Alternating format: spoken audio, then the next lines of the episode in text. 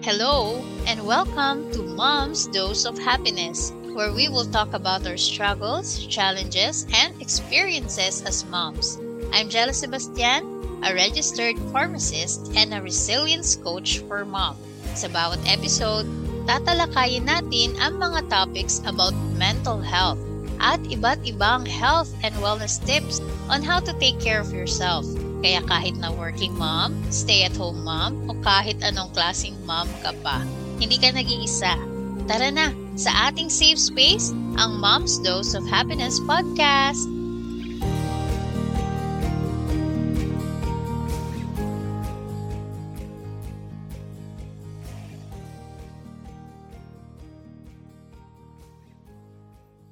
Hello, hello, hello, magigiting na mommies! Today pag-uusapan natin about the importance of maternal mental health.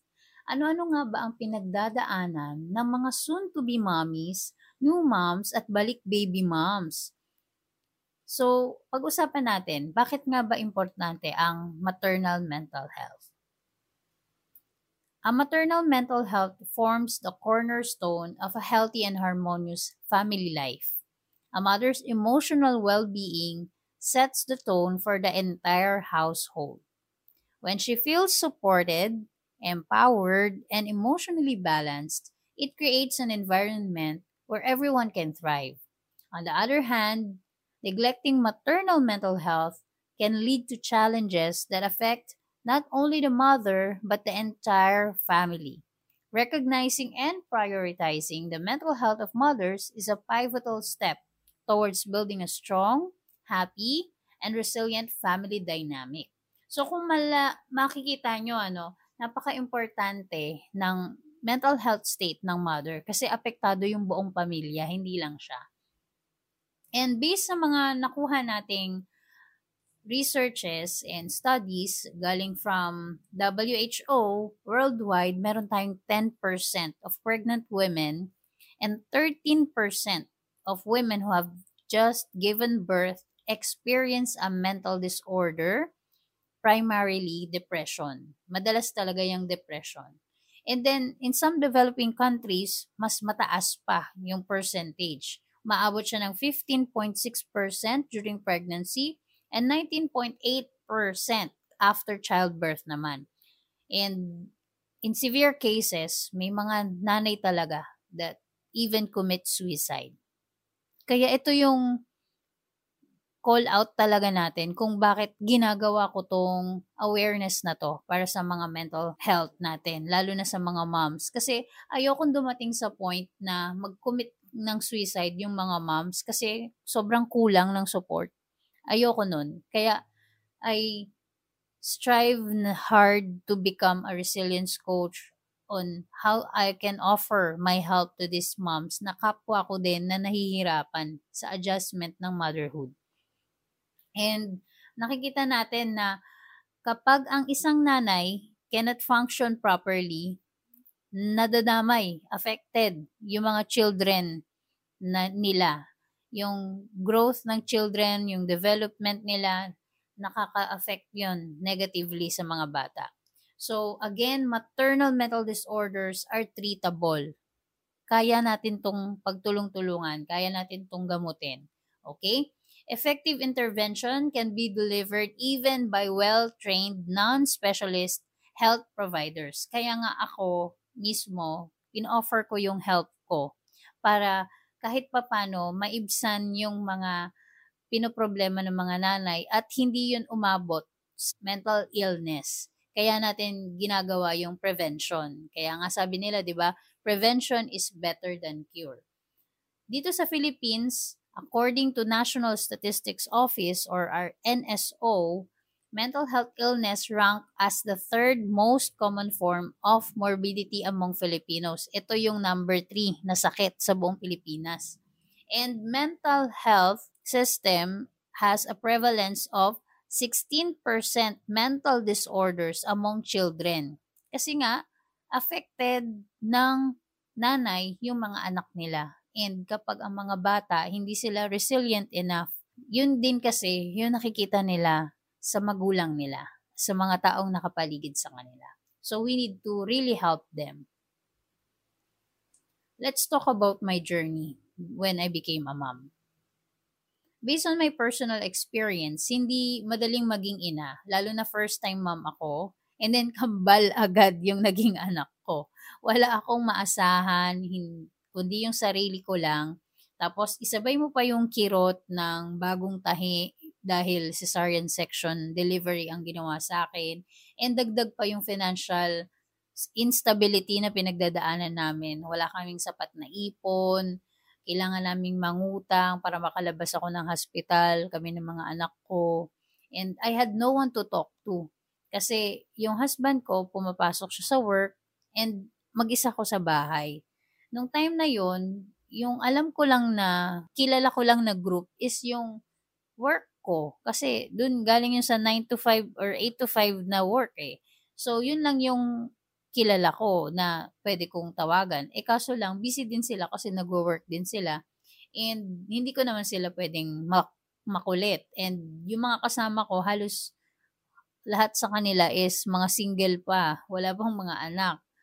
And syempre, ayaw ko naman din na makigulo dun sa mga kaibigan ko na mga nanay na din katulad ko. Kasi syempre, naiintindihan ko na may family din sila. Kaya, nung time na yon I feel so alone. Tapos idagdag mo pa yung husband ko na nag adjust din sa demands ng pagiging first-time dad. Kapag naisip ko yun, sabi ko, paano ko siya hihingian ng tulong kung mismo siya din, nawawala din siya. Kumaga, he feels lost din. So, yung emotional roller coaster nung pagiging isang bagong magulang, kaka, kakaiba yon Parang hindi mo maintindihan kung malungkot ka ba, masaya ka, excited ka, frustrated ka, lahat yun sabay-sabay. And then, dahil breastfeeding advocate din ako, pinapadede ko yung mga baby ko, and hindi ko alam kung kailan sila magdedede, hindi sila sabay, hindi ko alam kung um, kailan sila magigising, hindi ko sila madisiplina ng time, ng sleeping time nila.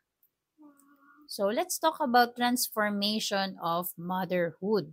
Ano ba yung naging transformation ko? Madalas natin marinig yung katagang, hintayin ko lang kapag ikaw ang naging nanay. Naalala ko kasi sinasabi yan ng mama ko sa akin. Iniisip ko, madali lang maging nanay. Manganganak ako, kukuha ko ng yaya, at babalik lang ako sa trabaho na tulad ng dati. Pero iba pala talaga kapag may anak ka na. You need to change your priorities. Laging nauuna ang kapang, kapakanan ng mga anak mo. Nakakain na ba sila? Nakaligo na? Nakainom ng gamot? Lagi sila yung nauuna sa pagdidesisyon sa buhay at maraming bagay na kailangan pang i-consider bago magbigay ng final decision kapag bago kang magulang. I was able to harness resiliency during hard times. Natuto akong maging matatag sa lahat ng problema.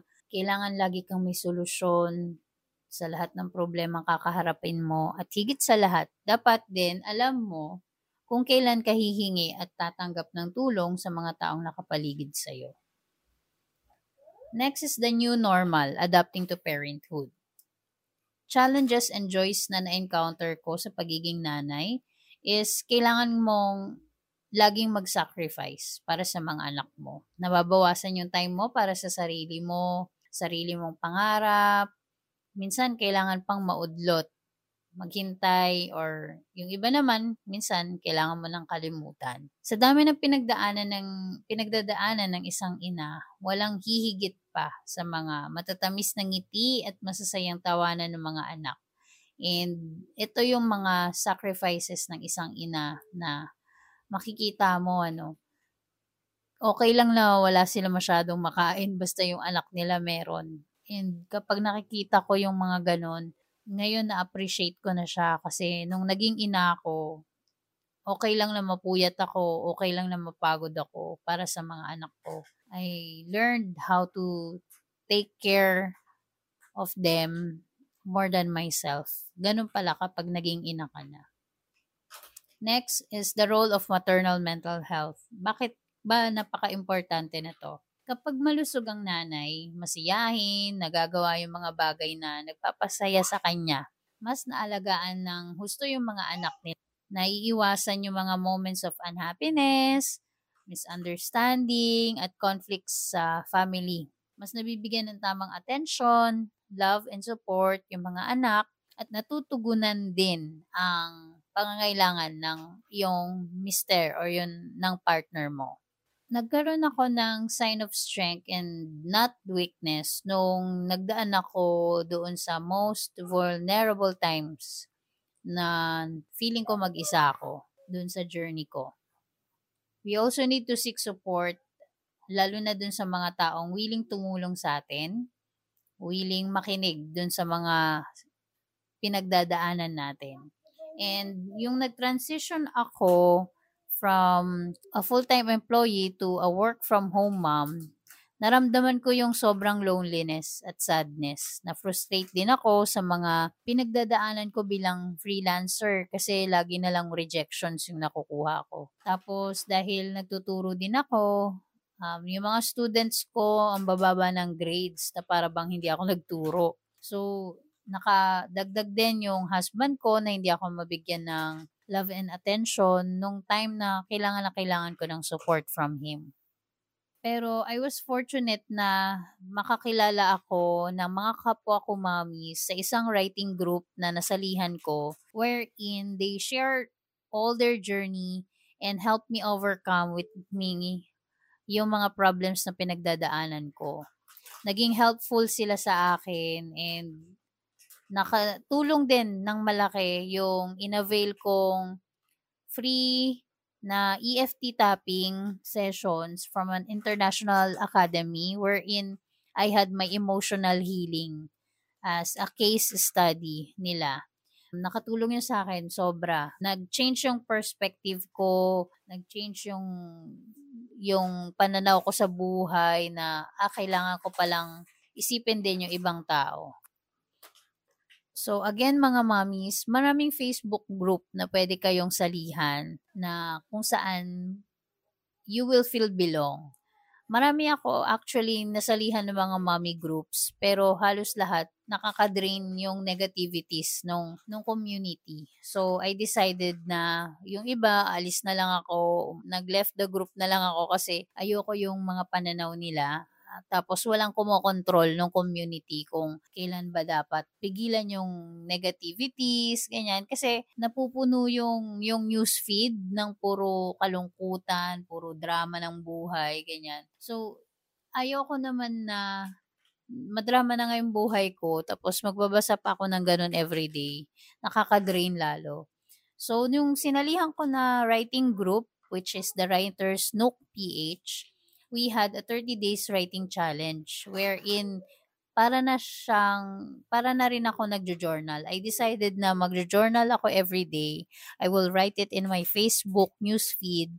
And ngayon, umabot na ako ng 200 plus, mga 210 na ata. Hindi ko na nga ma-count. Nawawala na rin ako sa bilang. But actually, sobrang saya ko kasi every day, lahat ng mga nasa isip ko na hindi ko ma-share, na-share ko na siya ngayon. And it started my journey to healing. So, lahat yon yung pagjo-journal ko, yung meron akong support group, merong mga nakikinig sa problems ko, tumutulong sa akin. Tapos, yung pagkakaroon ko din ng, ng journaling, um, ng EFT tapping sessions, lahat yan, nakatulong yan sa akin. And iba pa rin talaga kapag nagfo-focus ka doon sa positive na pwedeng mangyari sa buhay mo kaysa doon sa nagfo-focus ka sa negative. Okay, to sum it all up, napakahalaga na mabigyan ng pansin ang mental health ng isang mami para mabigay din niya yung best niya sa family and sa community.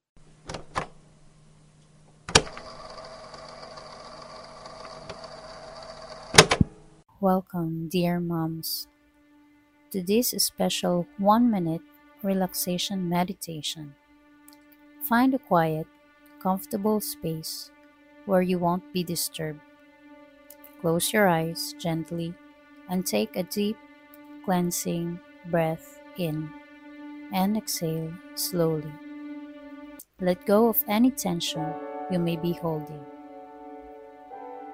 Inhale deeply, feeling your lungs expand hold it for a moment and exhale slowly, releasing any stress or worries. Let your breath return to its natural rhythm. Bring your attention to your body. Start at the top of your head and slowly scan down, noticing any areas of tension or discomfort. With each breath out, allow those areas to relax and release. Take a moment to acknowledge your incredible strength and the love you pour into your little ones. You are doing an amazing job, and it's okay to take a moment for yourself. Think of one thing you're grateful for today.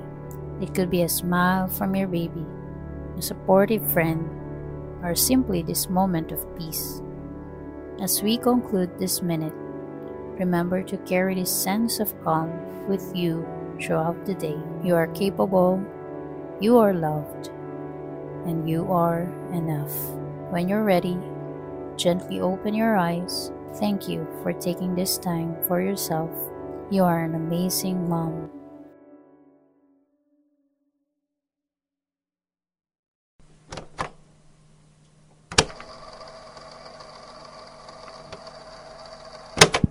Salamat sa pag-join sa Mom's Dose of Happiness, mga magigiting na mommies. We're here to boost your mental well-being.